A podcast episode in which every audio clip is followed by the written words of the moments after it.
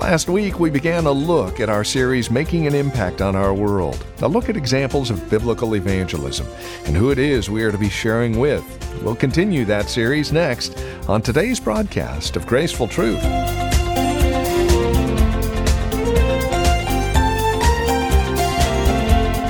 From Grace Bible Church in Redwood City, greetings and welcome to Graceful Truth. Pastor Steve Converse will have us in the book of John, as well as the book of Acts, looking at biblical principles for impacting our world. We've got an acronym for you, LAMP, L A M P. And we'll uh, spread that out and share with you just exactly what that acronym looks like and what it means here on today's broadcast. So join us with examples of biblical evangelism. Here's Pastor Steve Converse.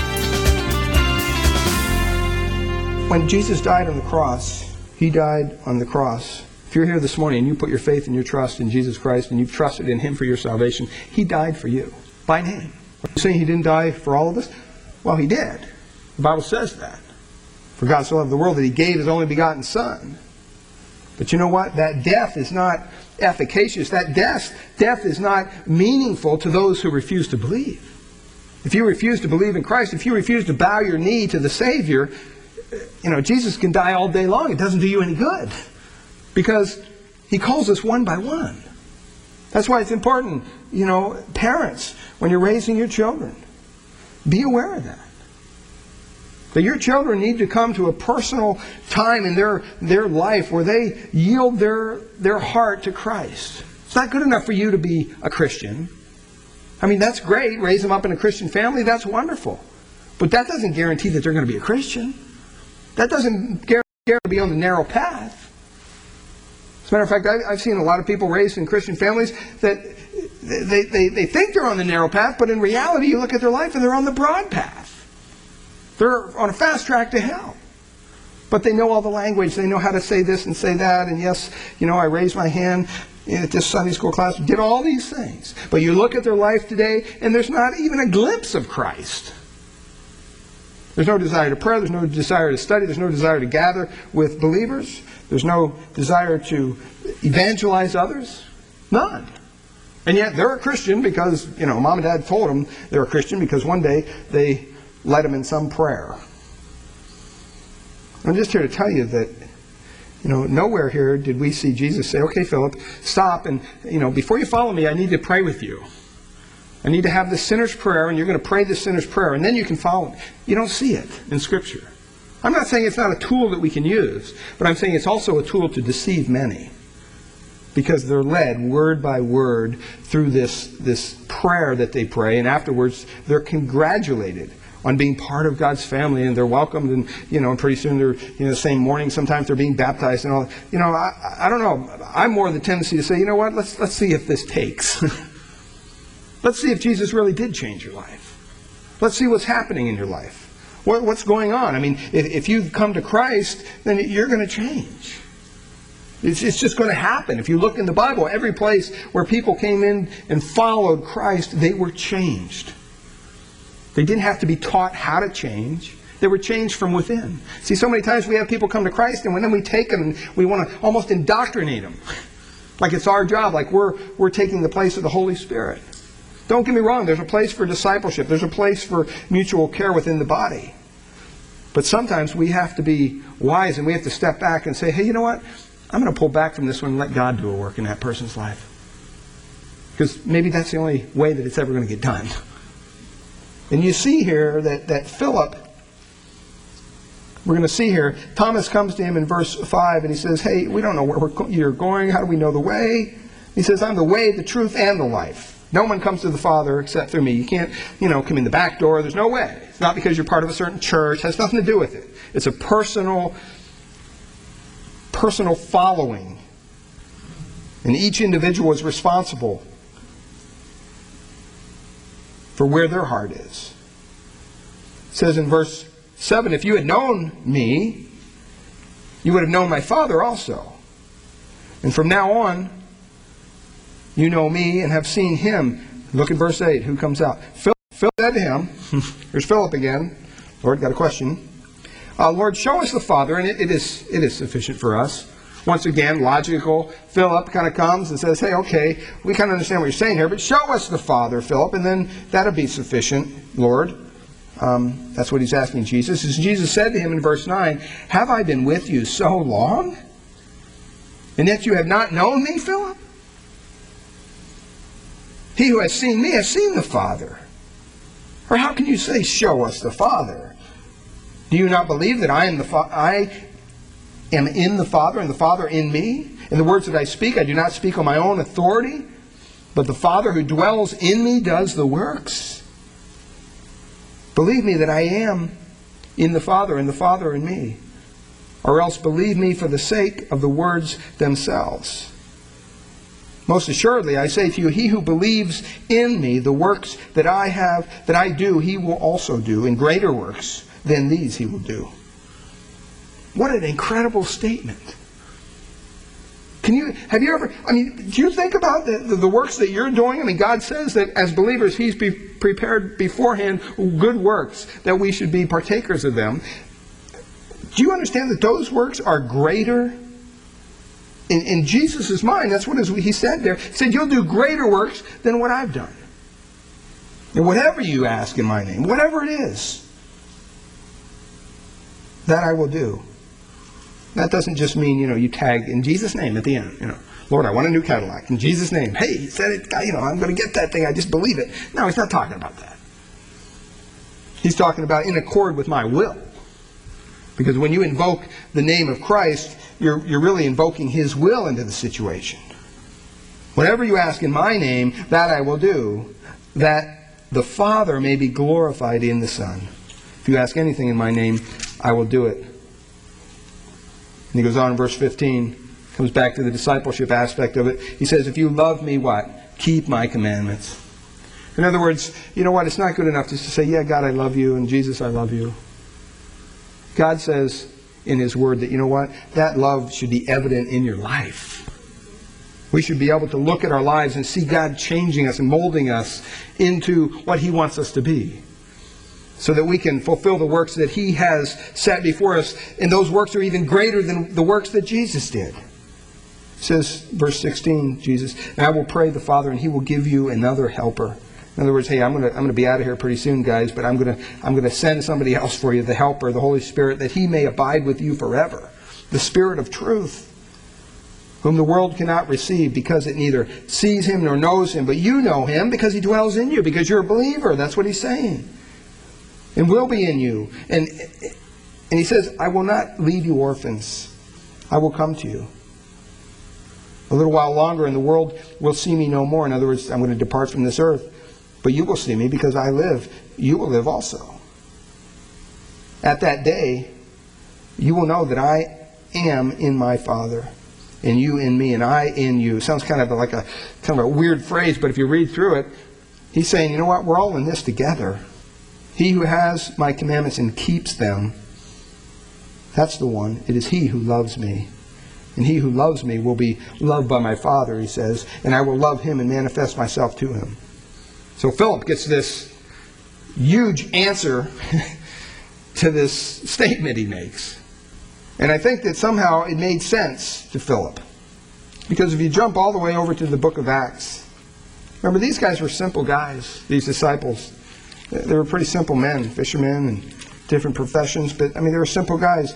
Over in the book of Acts, chapter twenty-one, verse seven, it says, when he had finished... When we had finished our voyage, that's when they're going on their, their trip here, and they came from Tyre to Ptolemais and greeted the brethren and stayed with them one day. Look at what it says in verse eight. On the next day, we who were Paul's companions departed and came to Caesarea.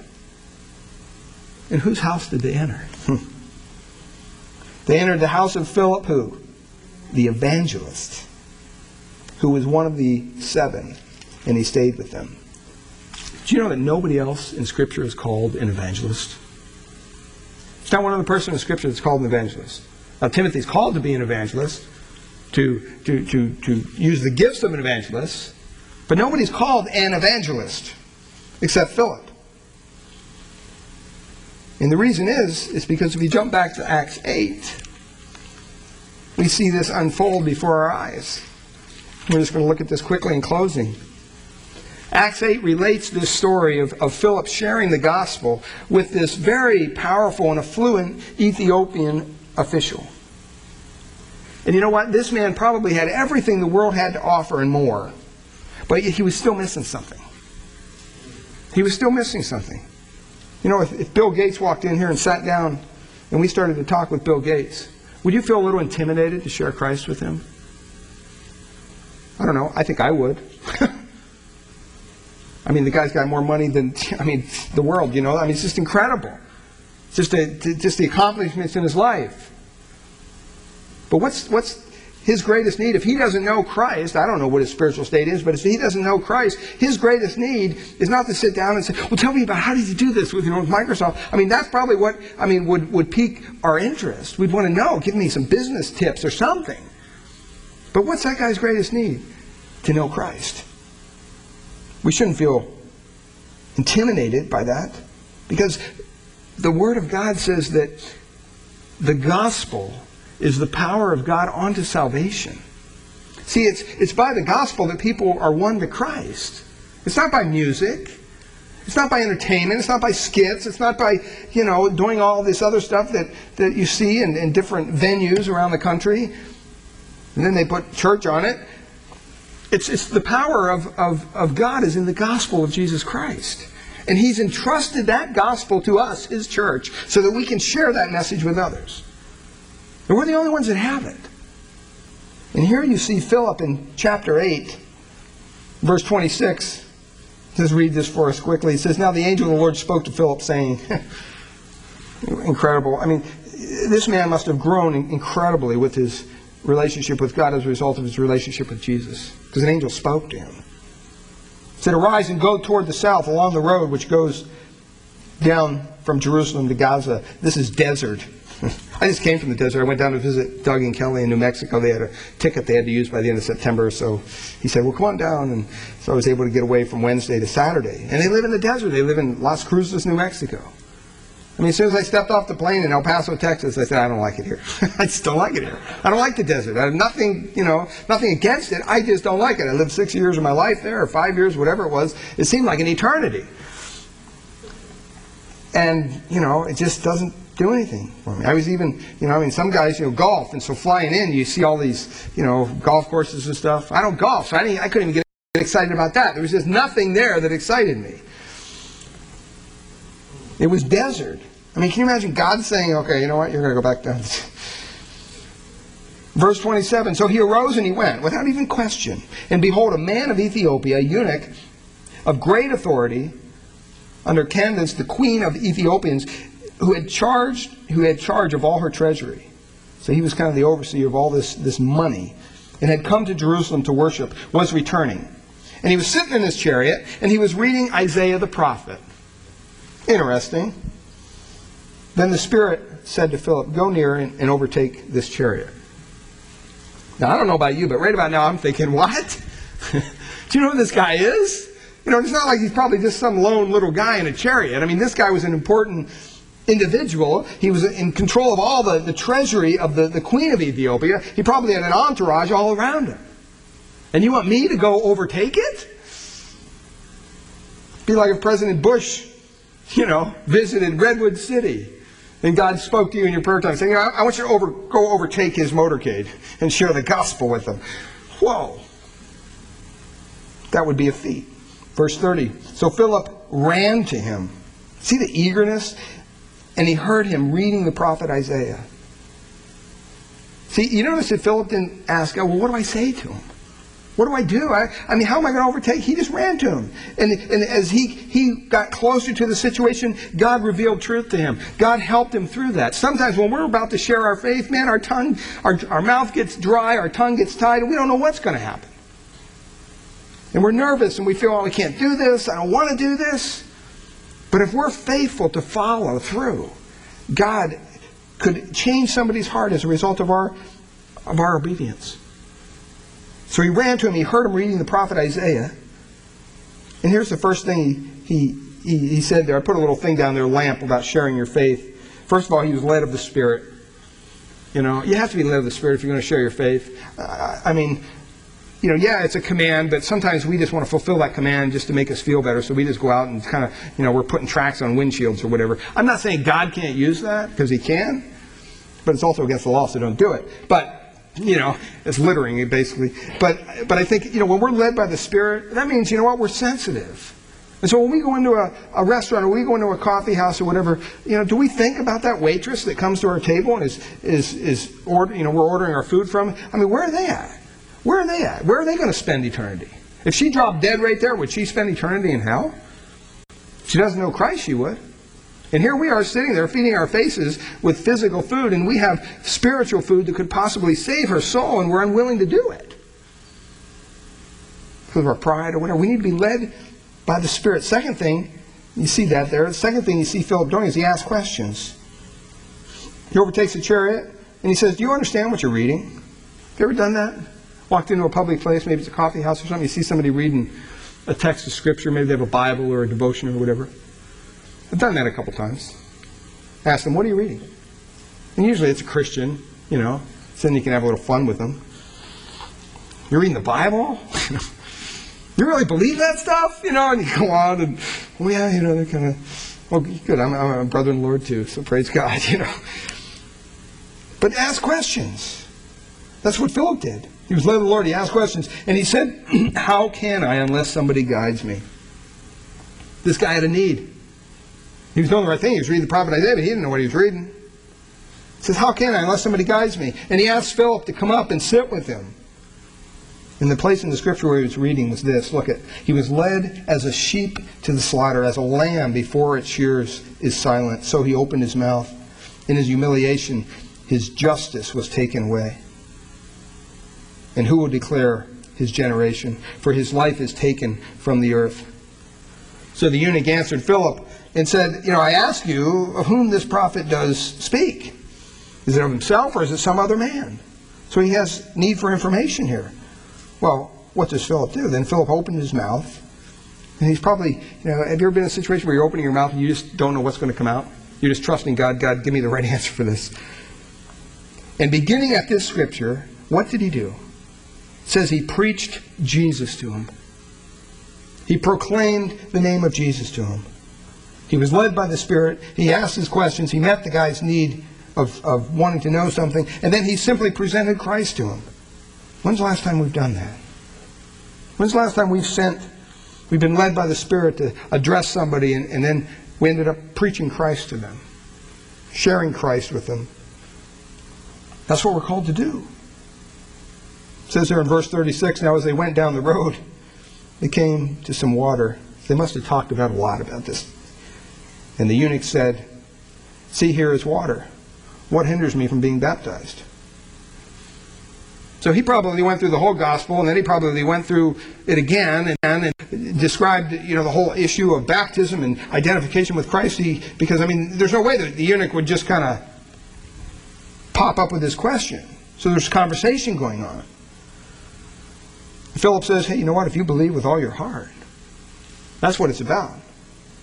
And he answered and he says, I believe that Jesus Christ is what? Is the Son of God. See, that's the right answer. That's the right answer to the question. That's, you know, when, when someone asks you the simple question, how do you know that you're going to be in heaven one day? See, whenever people pause and they start, well, you know, I mean, I was raised in this church and, you know, I was this and I was that and I try to, I try to live a good life and, you know, I think I'm just hoping that God would, you know, big red flag. The Bible says that you can know. You can know that you'll be in heaven one day. The correct answer is, you know what, because I'm trusting In, in, in, that Jesus Christ is the Son of God. I'm trusting that he died for my sins and I don't have to. So verse thirty-eight, so he commanded the chariot to stand still, and both Philip and the eunuch went down into the water and he baptized him. You notice Philip just didn't reach down and grab a cup of water and sprinkle the guy. It says they went down into the water. That's why we believe biblical baptism is by immersion. Verse thirty-nine, now when they came up out of the water, the Spirit of the Lord caught Philip away. And he went on his way rejoicing. But Philip was found at Azotus, and passing through, he preached in all the cities till he came back to Caesarea. You know, maybe you're here this morning and you don't know everything there is. None of us know everything there is about our Christian faith or about the Bible or whatever. But the one thing we do know, like Philip, you know what? Maybe you can't go toe-to-toe with somebody who's being argumentative about the, the message of the gospel. But surely you can say, come and see. Just come and see. Just come and see what Christ has done. Surely you can share with them if Christ has changed your walk, if Christ has changed your life, giving you a new walk in Christ. Surely you can share with that individual how Christ has done that. It doesn't have to be a big sermon. I believe every believer should be able to share their, their testimony within two minutes or less. And it's basically, you know what, what my life was, how I came to Christ, and what my life has been since. Simple message. But it's a message that has power because people look at it. They come and they see and they go, well, he made a difference in your life. See, I think a lot of times our churches are filled with people that Christ has never made a difference in their life. So we're asking people to share something that they don't even possess, which is sad. And I pray this morning that you know, that you know, that you know, that when you pass from this life into the next, not based on who you are, not based on your riches or your wealth or your own character or your own abilities, but based on the promise of God's Word that, that he who knows the Son is free indeed and will live eternally. I pray that, that you all know that and understand that. Father, we pray this morning that you would just dismiss us with your blessing. Lord, I ask that you would uh, minister to us. And Lord, I pray that we would never forget to, to be like Philip, the evangelist. Lord, that if you have truly changed our life, there's no reason why we shouldn't be out there sharing that. There's no reason why we should at least not be out there grabbing people and telling them to come and see not only what you've done in our life, but to come and see what Christ can do in, in their life.